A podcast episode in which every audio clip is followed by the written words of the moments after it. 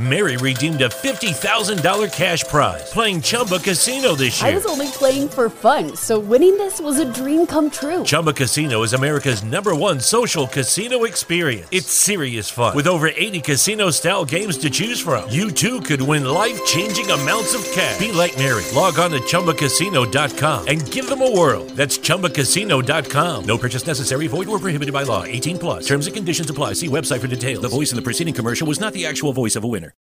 Lucky Land Casino asking people what's the weirdest place you've gotten lucky? Lucky? In line at the deli, I guess? Aha, in my dentist's office.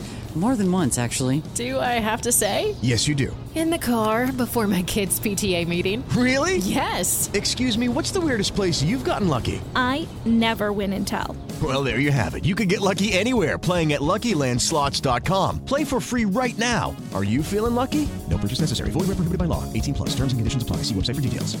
Today's guest on Around the Coin is Tim Nuy, the founder and co-CEO of Finclusion. Finclusion is based out of South Africa, issuing loans to people throughout Africa. I believe they're in about four countries now and they've done millions of dollars of loans.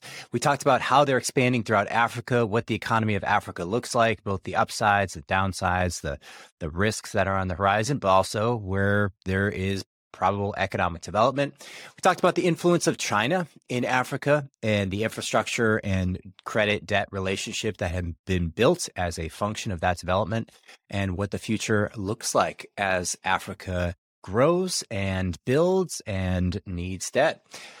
Hope you enjoy this conversation. Here is Tim Nuy.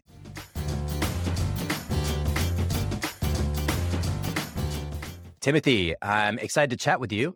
Um, why don't we kick it off with what you're currently working on? So, you're based out of South Africa. You are working really seemingly with the mission of improving access to financial uh, tools in South Africa, Africa at large, with Finclusion. How do you sort of define the scope and direction of what you're most excited to help solve? Sure. So I think where we see ourselves different than many of the fintechs around is that we very much focus on building a solution that the people on the ground really need, uh, creating a digital bank, but with a credit first approach, offering a hybrid, you know, way of obtaining credit, not just digital, but with digital processing and, and digital outputs, but also through a hybrid strategy with offline in strategies. I think that gives us an edge really addressing our, our ultimate goal as the middle class, serving them with, with credit. We're in South Africa, Kenya, Tanzania at the moment. Uh, right now, just doing credit but over time looking to elevate that from just credit to deposit, savings, insurance, where it's our goal to really become people's, you know, financial home uh, over time as we see these markets pick up attraction. And so the basic business model is you borrow money from banks or individual people and then decide who to loan them out to, typically small businesses. Tell me where I'm wrong. Absolutely. Although, you know, I think if it's not just, well, I guess it is deciding who to lend it out to, but it's both the, of course, the strategy of, of who to give credit to from a credit decisioning perspective. We use AI algorithms to, to effectively determine who we think are credit worthy, predominantly looking at their mobile money history, their transactional financial statement history, looking at income and expense, but not just the affordability levels of, of what they make and how they spend it, but also trends and, and behavioral traits we believe we can read out from this. And then at the same time, um, it's about finding those people. So we use digital partnerships. We partner predominantly with employers, with merchants to give people access to instant credit because I think it's more and more important for people to continuously have direct access to, you know, the services they seek. And I think it's the, it's the easiest point of time to provide people credit as they're looking to to close a transaction. So it's it's really both. It's finding the people that need and want the credit as well as as then being able to score them better than the rest. And what's the what's the type of person who you're most interested in talking to? Is it like a small business owner that needs thousand dollars buy mm. a freezer, or is it like I'm buying a pair of shoes online, or who who? So that's a good question. So so we see ourselves as slightly more productive. We go for slightly larger loans, although when I say larger, our average loan size is about a thousand dollars, um, but it has a different context in Africa vis-a-vis what it has in uh, the rest of the world. Then with that average loan size, we're looking at usually 12 months loans, installment loans. And our clients are usually either uh, formally employed or informally employed or entrepreneurs. Uh, the loans could be for home improvement, buying a car, buying a motorbike, uh, education. We do a lot of school fee loans.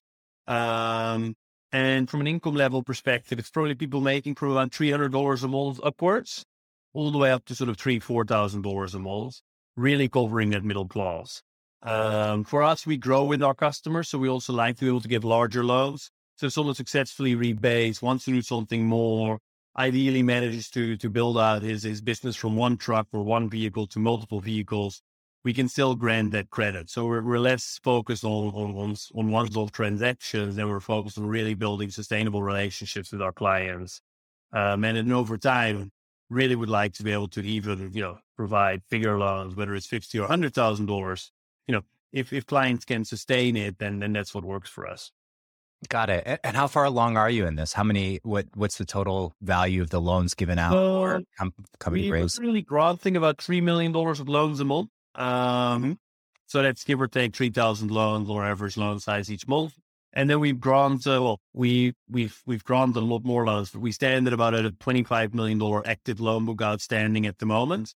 Uh, we we believe we can scale that significantly over the next couple of years. I think as Africa gets more online, more digital data is available. The ability of really score digitally and give sustainable larger loans will go up materially. Today, data still is is one of our biggest uh, challenges because ultimately it's difficult for us to give sizable loans if people haven't really transacted online or used mobile money because you know we don't want to rely on on traditional sources or, or subjective sources. So we don't want to go with interviews or assessments because the second you do that, it becomes very difficult to digitize and automate. Right. And and what's the distribution of those loans across different countries in Africa, roughly speaking? So our four markets are South Africa, Kenya, and Tanzania. South Africa is probably about 50% at the moment, Kenya about 40%, and Tanzania about 10%. But the growth rates that we see in Tanzania are probably some of the biggest, you know, uh, from within our group.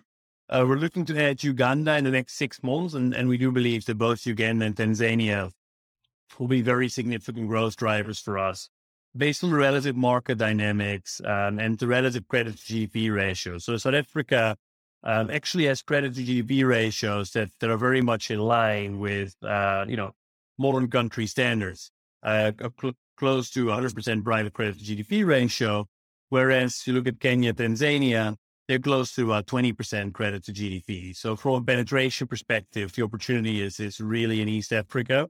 South Africa has the big benefit for us that the digital landscape is, is very powerful. Everything is connected. So the ease of doing business is, is much easier. And it's a great market for us to test all our tools and to really basically, you know, give things a try and then figure out what works and what doesn't. Hmm. Can you explain that ratio a little bit more? Credit, you say credit to GP? What, GDP, what is that? Sorry, credit GDP, to okay. GDP, gross domestic products. And is that of the country? So you're measuring the credit yeah. of the. Well, so the total credit in the country relative to the total GDP, just to see relative to the country's sort of production levels, what's actually financed with private credit versus uh, inability to access credit. And I think the higher that ratio, obviously, the more credit penetration the country has seen. Um, and the ratio should be more linked to economic development. Obviously, that ratio being very high in the United States makes a lot of sense because a lot of people can qualify for credit. But emerging markets, you naturally expect it to be lower because not everyone that produces will be able to be eligible for credit. Uh, interesting. And what, what would a typical number look like in, in say, like a country like um, in Europe or the US versus in Africa? So, US, Europe, it's all around 100%. Uh, Europe, Mhm. uh, slightly lower than the US. Average emerging markets globally, you sit at around 60, 60. Africa as a continent sits at around 20%, 20. So it shows the, the under penetration, even vis a vis Asia or Latin America on the, the private credit levels. And Now, clearly going, Remember, it also includes corporate credit, of course, but it, it showcases the potential of the financial services market as a whole. Interesting. And it's access to that that credit that is the opportunity. And what do you see across the different countries in Africa that you think attribute most to which which countries are uh, rising quicker? Like you mentioned, Tanzania, Kenya, obviously South Africa has more of an economic history, but So I think for us, we see a lot of growth in Tanzania because it's been extremely underpenetrated and not as much targeted by, by fintech startups or startups in general over the last few years. So if you sort of look at the African continent and you look at startups, you look at people from the United States, from Europe, you know, South Africa, Kenya, Nigeria, and Egypt have always been the core countries in focus. They've gotten a lot of attention. They've gotten a lot of, you know, innovation. But on a relative basis, all of the other markets don't per se have less potential on macroeconomic or informal economy basis, but they haven't seen the same level of development and penetration. So it's all of those other markets. For us, it's Tanzania, but the same thing applies to Francophone Africa. There's a lot of quick wins and low hanging fruit because there's customer groups that haven't actually been served that would have been served had they been based in Nigeria, Kenya, or South Africa. That's why we see a lot of growth in Tanzania. Generally speaking, you know, in terms of ease of doing business, uh, you know, ID infrastructure, banking infrastructure, level of actual data penetration. Can people, you know, get online? What's the cost of going online? Is the smartphone penetration pick up? Are all factors that play a big role? Kenya's real differentiation, and one of the reasons it grew so much was the penetration of mobile money. So with Safaricom's M-Pesa, the country was the first adapter of, mobile money, which created a digital trail and, an, and a transaction history for virtually every Kenyan, which means that there is a basis to start scoring. Um, and that's something that's still, you know, lagging behind quite significantly in, in virtually all the other markets. Nigeria, you know, not a market we're in, but through InterSwitch and their local Verve cards has quite a good database. But then you look at, at Tanzania and Uganda, and there's still a very significant degree of, of cash that's only now really starting to turn into mobile money. Hmm. And do you do you feel like there's a cultural um, acknowledgement that this is that moving in this uh, direction of having access to credit, having access to the internet, becoming more plugged into the global economy? Obviously, it introduces an enormous amount of change from the traditional lifestyle in some of these places. Is that something that you think is widely accepted as this is the direction that we want to go, or is there still, or is there mixed views? I mean, what? How do you sort of assess um, so general sentiment? It's a journey, and it, it, very much depends, I guess, on age groups as well. But yeah. we still see the traditional microfinance houses that do everything offline as our biggest competitors. And, and we have certain advantages. We're much quicker in credit turnarounds. We can actually give better service because it's digital. But that face, that direct interaction is still something a lot of people are used to. So I think that that journey of going from offline to digital, you know, it's still not fully accepted. The big benefit we have is that, that unlike the Western world, where at some point, you know, we're bank branch and ATMs at every corner of the street, that infrastructure was never built in Africa. So the adoption of digital channels is accelerating because people get access to things they otherwise wouldn't be able to get access to offline.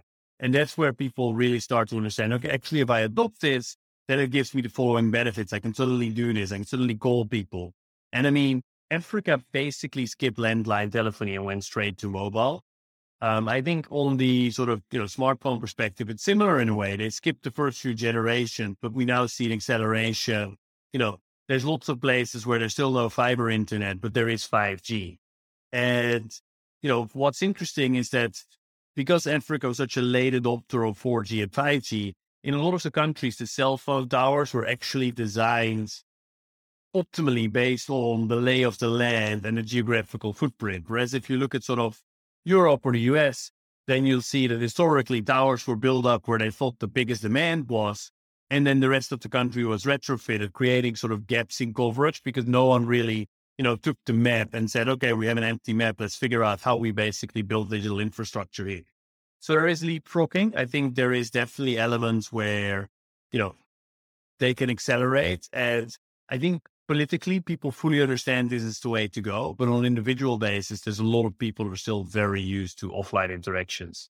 Yeah, yeah. And and do you view that as sort of the largest thing that that would need to change to have wide scale adoption uh, of, of so not only credit but I think to really build, you know, multi-billion dollar businesses in this segment, that adoption level is what needs to go up. Right now, the the relative percentage of offline is still much bigger than online. Uh, but on a positive, because there's also a relatively small amount of market participants, I still am very convinced, even without further adoption, we can build a billion dollar business on the continent, just granting credit to those that are transacting online now. just because the level of credit penetration they have. But for us to really do something transformational, yes, that, that level of, of digital adoption needs to go up.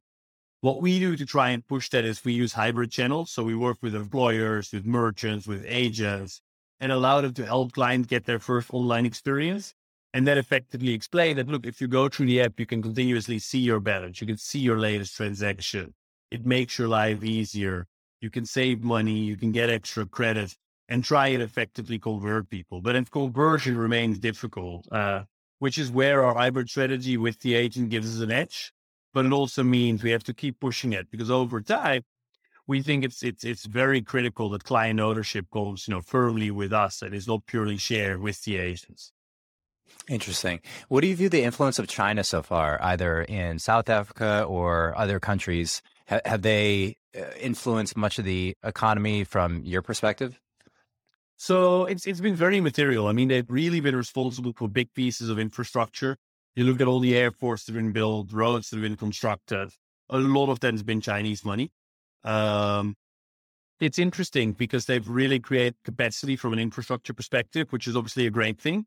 At the same time, I think that, you know, a lot of that was done with Chinese labor where they actually fly in everyone from China. So, so it hasn't per se made a real impact on the real economy of some of the countries. It just made life easier for those of us traveling in and out.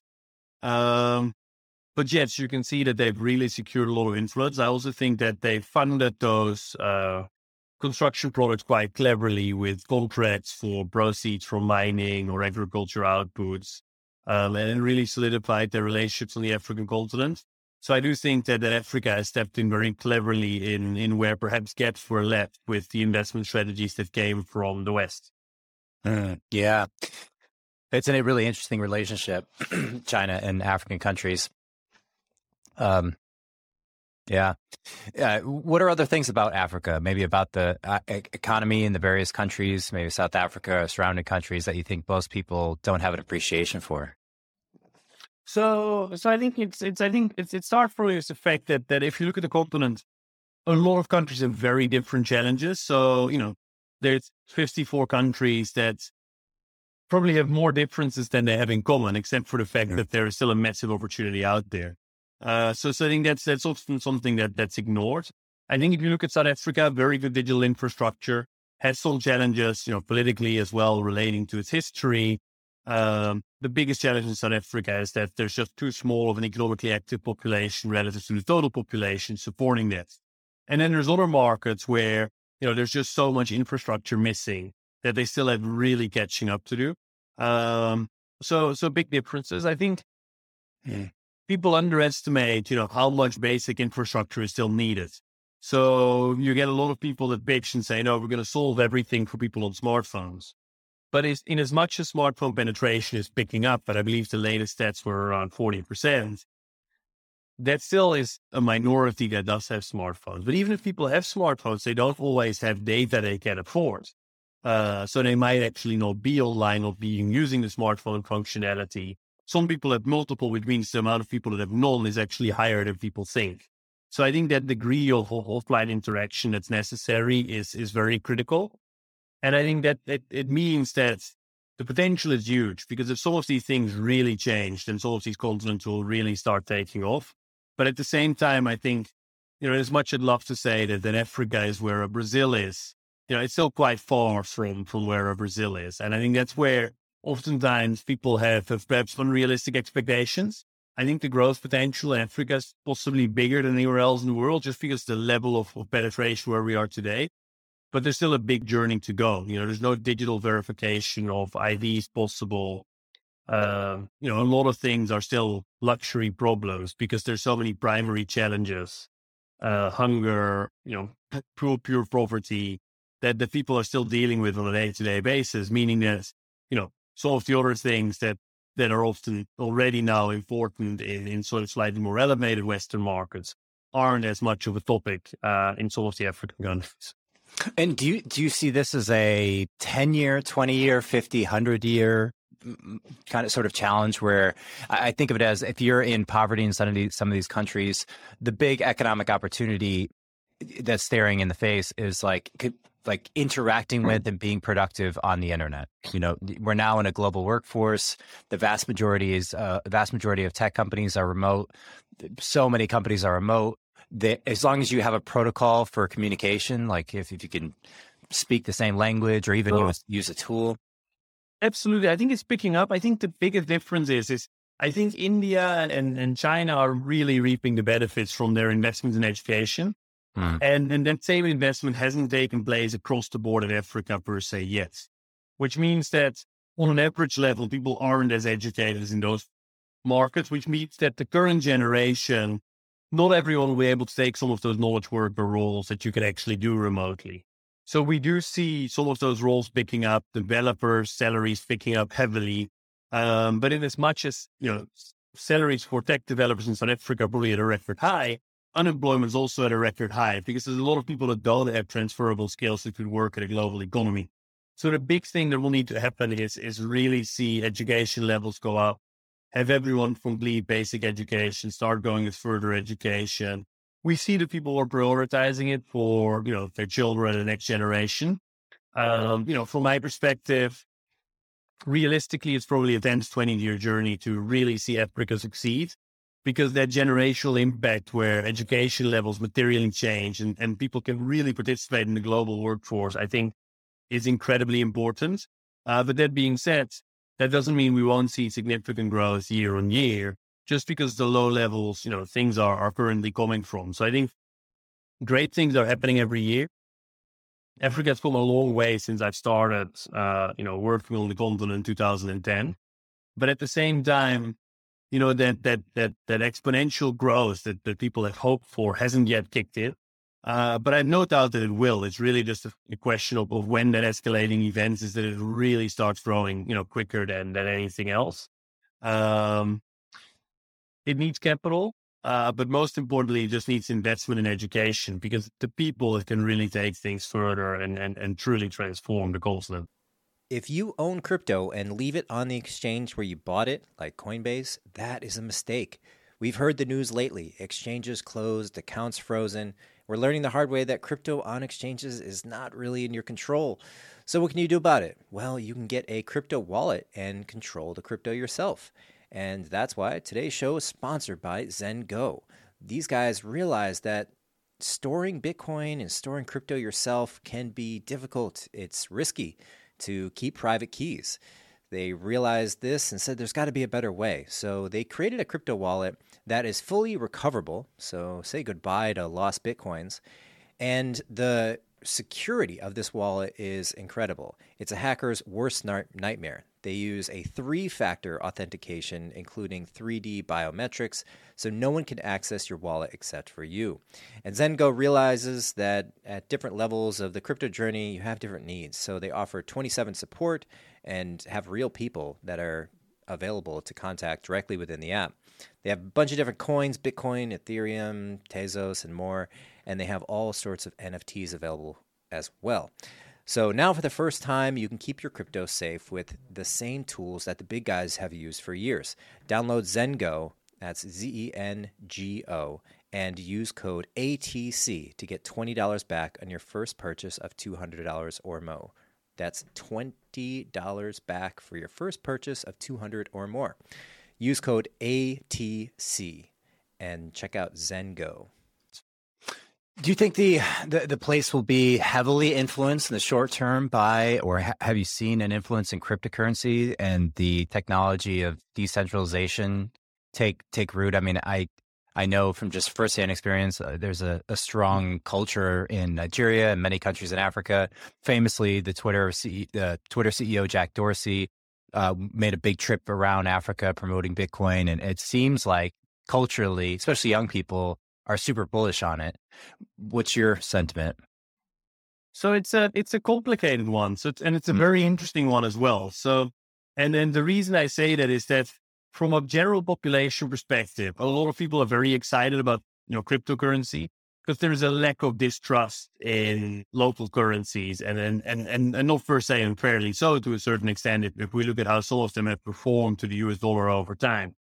So for a lot of the average people around, banks and, and local currencies, they feel like they're giving their money away. It's a little bit like the equivalent of in Chile or in Argentina, where time over time again, the currency devaluates and people's savings and wealth wipe out. So from that perspective, obviously crypto and Bitcoin offers a very attractive alternative. I think the main challenge is that from a regulatory perspective, regulators, governments are very afraid of capital flights. And there's exchange control regulations where there's limitations on how much money you can move in and out of the country in a whole number of them, Nigeria included, South Africa included. And I think regulators are trying to figure out how to regulate crypto. Uh, Nigeria now is, is, is is running pilots with with digital currencies and sort of a central bank crypto coin. But obviously, in as much as that you know applies some of the technology perspectives of it, it doesn't truly address that that that you know that complete decentralization, moving the currency controls away from from government.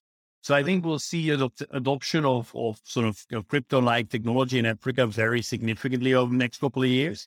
But I also think we'll see continued pushback of regulators that have a fear of what of what uh, free adoption of Bitcoin would do to potential capital flight from the country.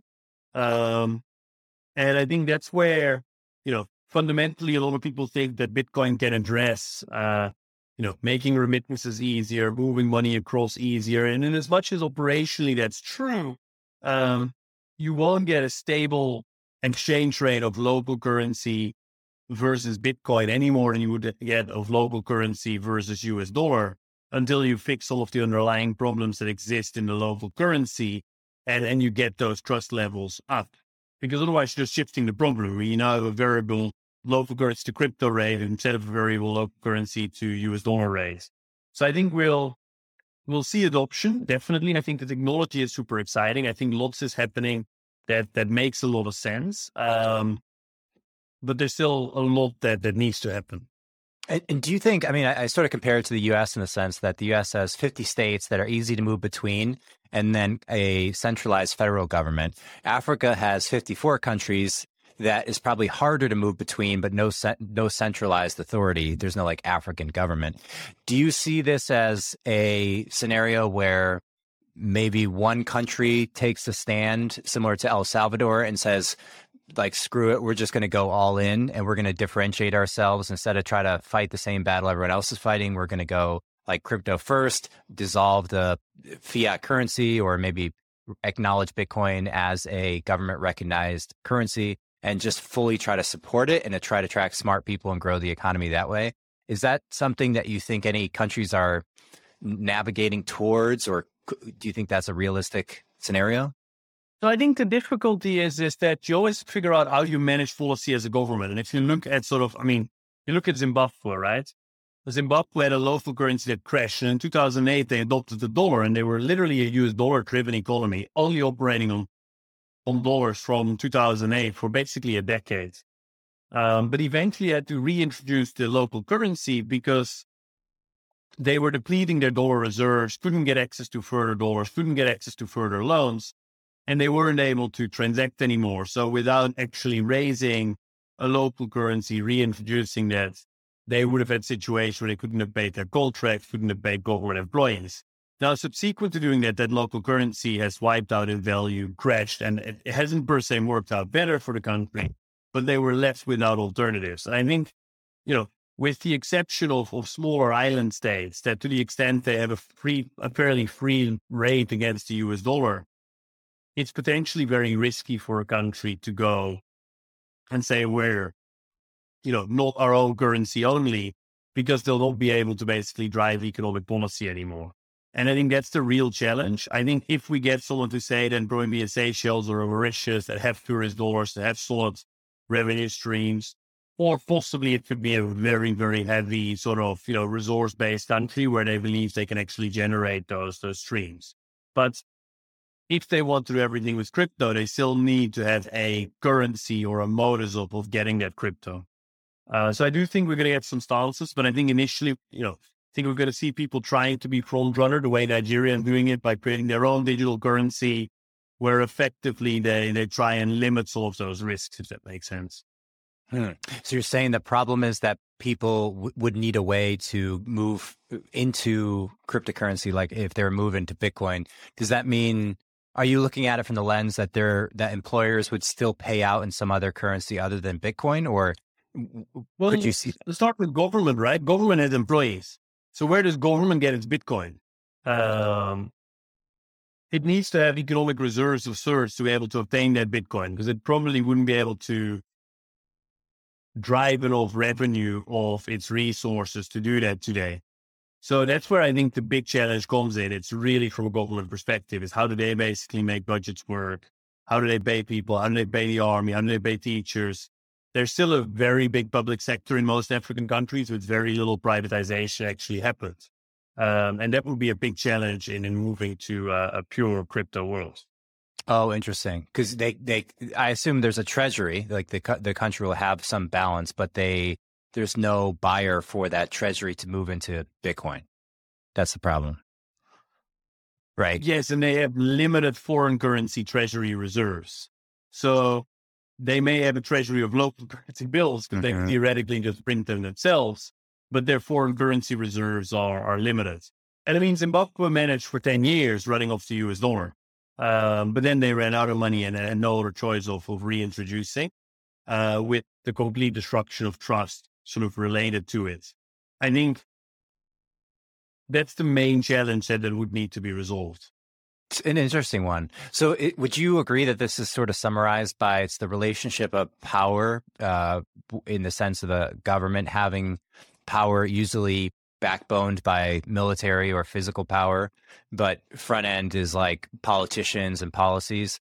And then the it's like a a related issue, but different is the monetary supply and the the value of the currency as it relates to the like the quote unquote power, both hard and soft, of the government. Like if, for instance, Zimbabwe went on an economic tear, they were you know growing super quickly. They had low corruption rates. They invested things centrally into the right infrastructure, like things were looking great, the currency would probably follow suit because the currency is like a, a way for external investors and, and internal to the country to like place bets on the future upside of a of the centralized government itself. Does that make sense? Is that how you look at it or think about it? Yeah, that, that's effectively how it makes sense. And and, and I mean the, the the the reality is is that you know you need to balance those two, right? Mm. Uh, and I think that that's the challenge oftentimes we've seen. Um, and I think you know some of the things you've mentioned are things that definitely need improvement when it comes to policy, sustainable funds in. Um, I think you know the role China has played is is not just first say only positive because I think you know the the European and American money flowing into Africa has some ideological ideological views as well, where they're funding it, but they're funding it with certain objectives in mind. Now that's positive because I think it's fundamentally good for the continent, but sometimes it's perceived as negative because it can be seen as prescriptive to the powers at hand, right? Where they say, look, we'll give you this money, but you have to do one, two, three, and four. You know, the Chinese, for lack of a better word, don't really care. So they'll fund projects as long as they get their economic returns that satisfy the requirements the Chinese have.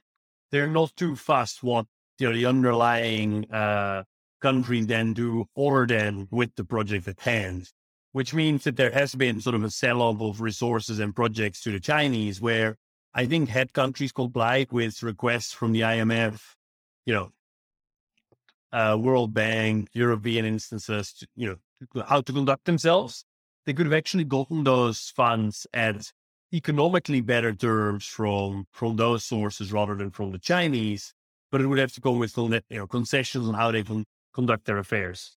Lucky Land Casino asking people what's the weirdest place you've gotten lucky? Lucky? In line at the deli, I guess? Aha, in my dentist's office.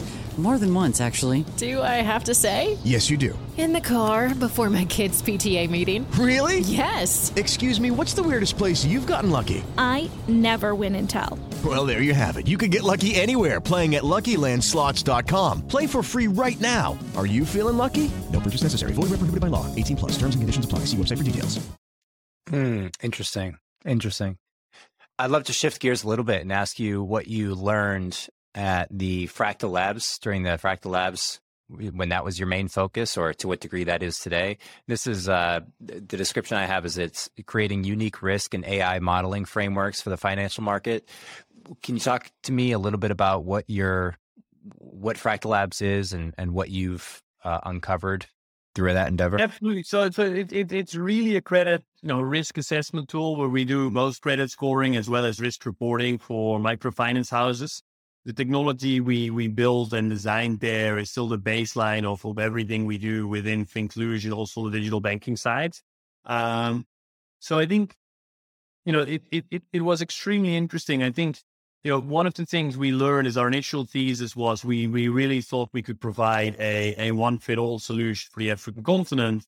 And the challenges we were running into was that a lot of the microfinance houses and banks had such offline infrastructure that running digital scoring tools became almost impossible because if people don't have a data lake or at least a data warehouse, there is no data to score from. Uh, we realized that people oftentimes had business processes that weren't fully designed and automated.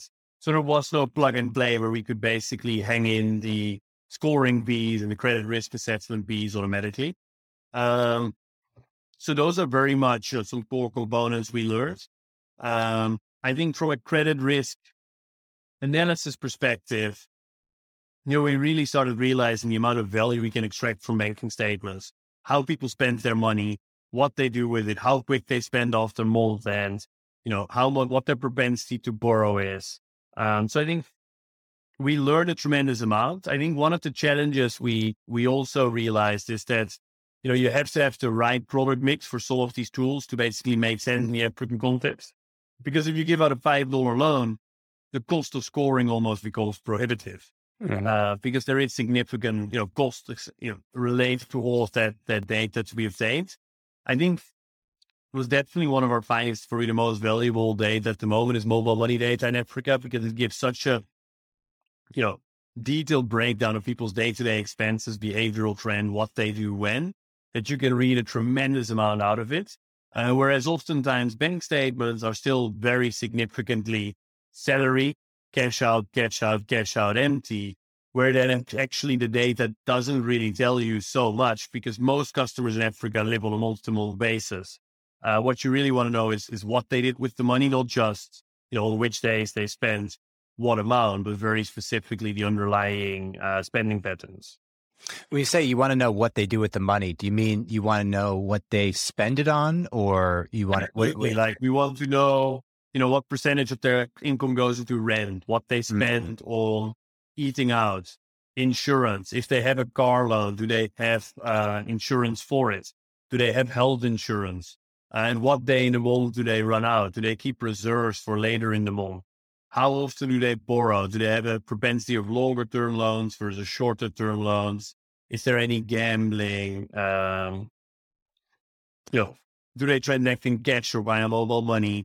Uh, how much you know money disappears for sort of unclear purposes, which may be helping family or or, mm-hmm. or anything of the likes, but but not driving productivity. Um, those are, are really sort of things we look for. It's interesting. I, have talked to a couple of people that are in the credit business in the US. And one of the things they talk about is the regulations on the, the types of things you can't use to assess someone's credit worthiness.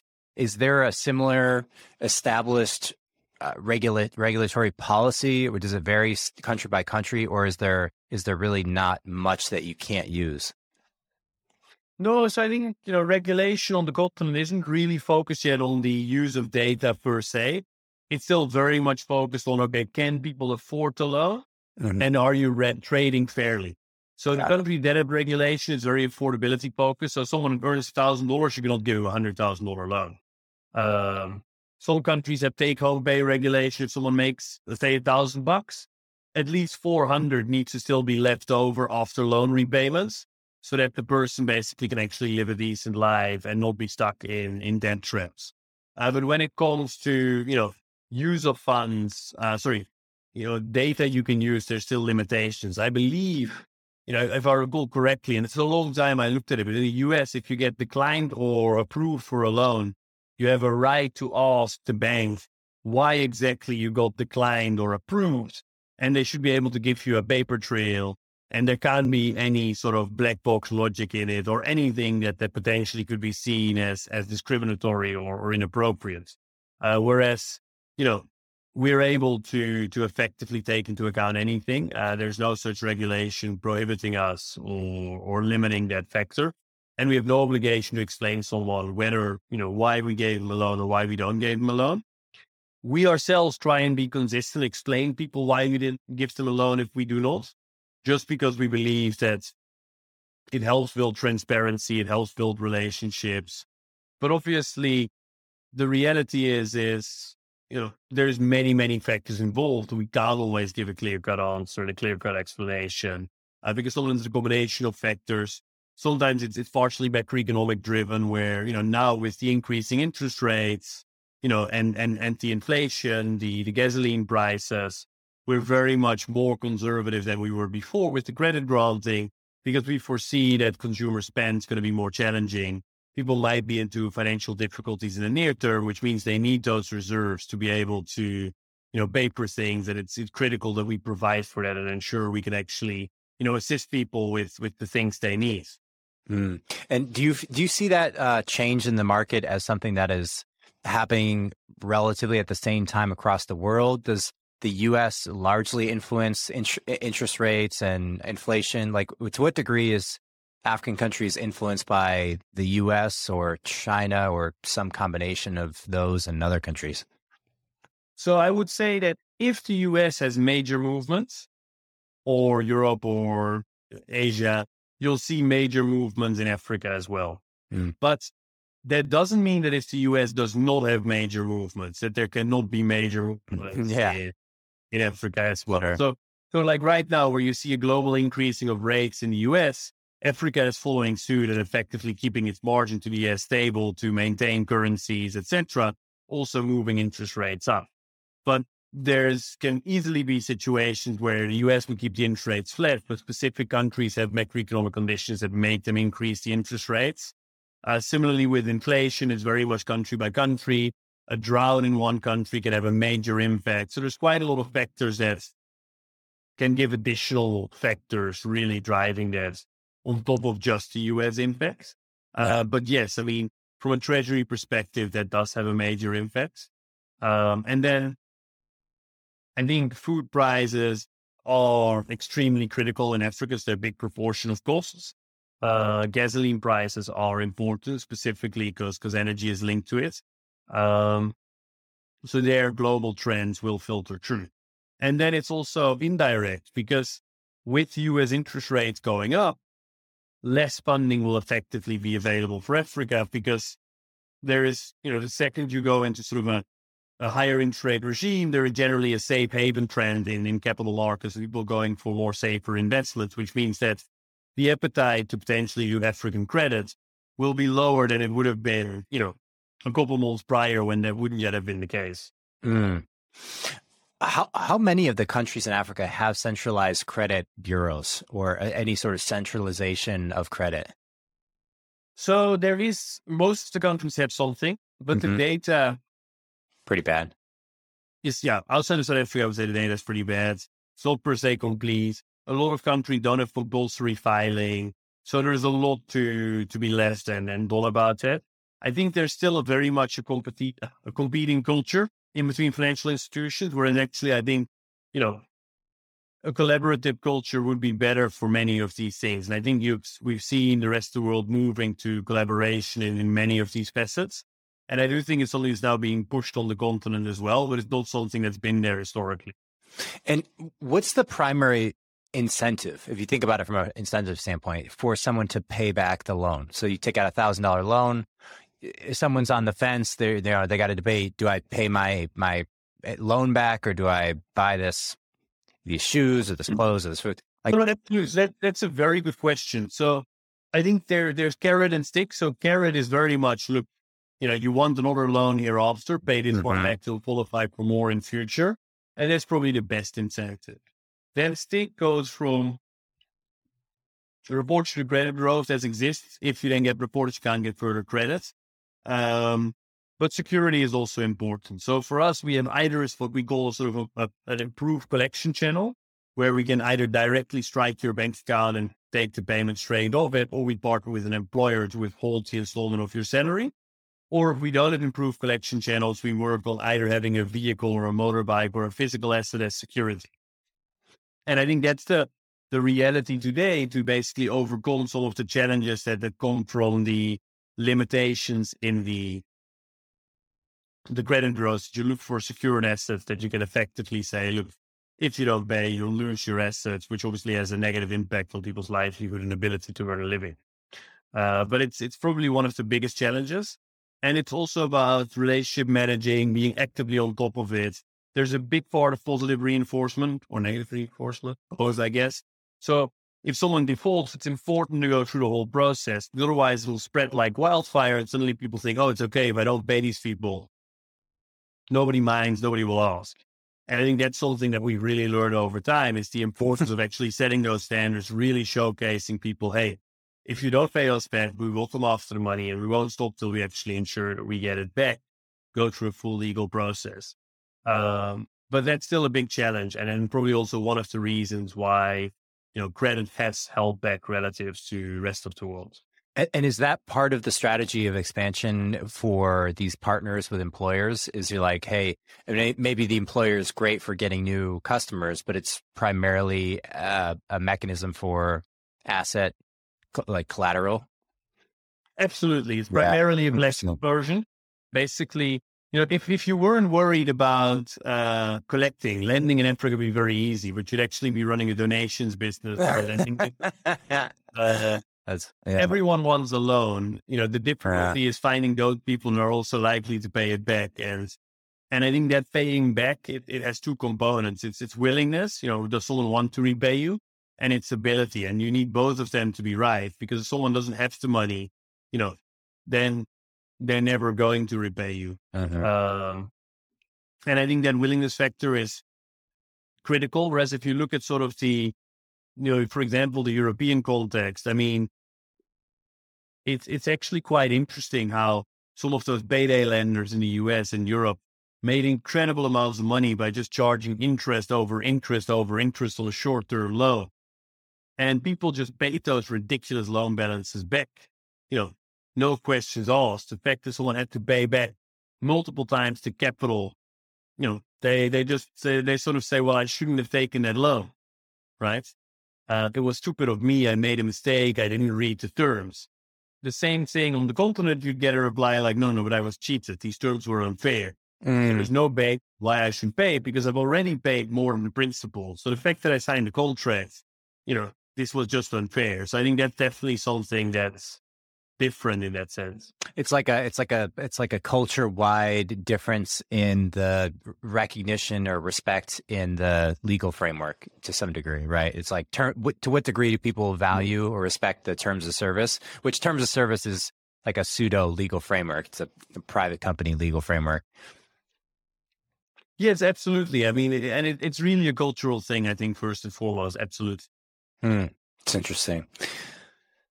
Anything else you want to add? Uh, I know you have such a unique perspective in the world. I, I was so excited to chat with you. Um, living in South no, Africa, right? This, yeah, it's it's it's been very exciting to you. What I would say is that you know the more capital, the more you know intellectual, financial capital goes towards the continent. People doing things, whether it's investing, whether it's actively running product projects, the faster the, you know, the golden will develop. And then that's ultimately what it needs is, is people investing their time and money to really drive the continent forward. And I think that's what one of the things that excited me is that we're in a unique position where doing well and, and doing good are closely aligned. Just by virtue of where the continent is, almost any business you run here, if you price fairly, has a big inherent social mission because you're creating unemployment that wasn't there, capacity that wasn't there, and I think that that's really exciting. And I think, you know, we, we can't spread that enough and, and, and really sort of stress that, yes, Africa may be perceived as risky, but one of the interesting things on the continent is if you execute a business plan well and you do basics right, based on what, what the other opportunities and offers are on the continent, you're likely to do well. So in as much as you may have higher macro political risk, there's probably lower execution risk than, you know, some of the opportunities in in the Western world because there's not 10 people trying the same thing. There's one or two at best. Mm. So you know, the more people kind of think about that, realize that, and then direct capital to the continent, the quicker we'll see, you know, real significant growth. A quick question. This is a little bit of a tangent or s- side off, but how do you see? Are you concerned? To what, to what degree are you concerned about the uh, economic and industrial development starting to or destroy or take away natural wildlife reserves and and areas that you know Africa has the most amazing wildlife. Uh, like, uh, is that a is that a thing that you think these countries highly value and will really stand by, or do you think it's like a real risk as they develop and they start to expand industrially? So I think a couple of things that, that are very positive impacts. First of all, some of the African countries, Botswana, Rwanda come to mind, have really seen the potential of, of what then wildlife and their ecology can do to tourism mm-hmm. and can actually use it as a channel to monetize. So that's been a big factor. And then the second part is that, you know, globally, there's a big focus on wildlife preservation, uh, where, you know, lots of money can get behind that and actually support that and, and kind of, you know, you can preserve things in Africa that weren't even a consideration when the same industrial development was happening in, in the rest of the world. So I think that those are our big pluses. I think the bigger risk isn't so much that, you know, systemic risk on, oh, you know, Africa doesn't care about the wildlife or ecology, but the bigger risk is the individual risk with not having the capacity to properly secure those places and individuals just seeing, you know, the potential of what poaching can get them uh, so they definitely need more capacity. But I think there is very much a conscious, you know, belief in, in what that can do for the continent.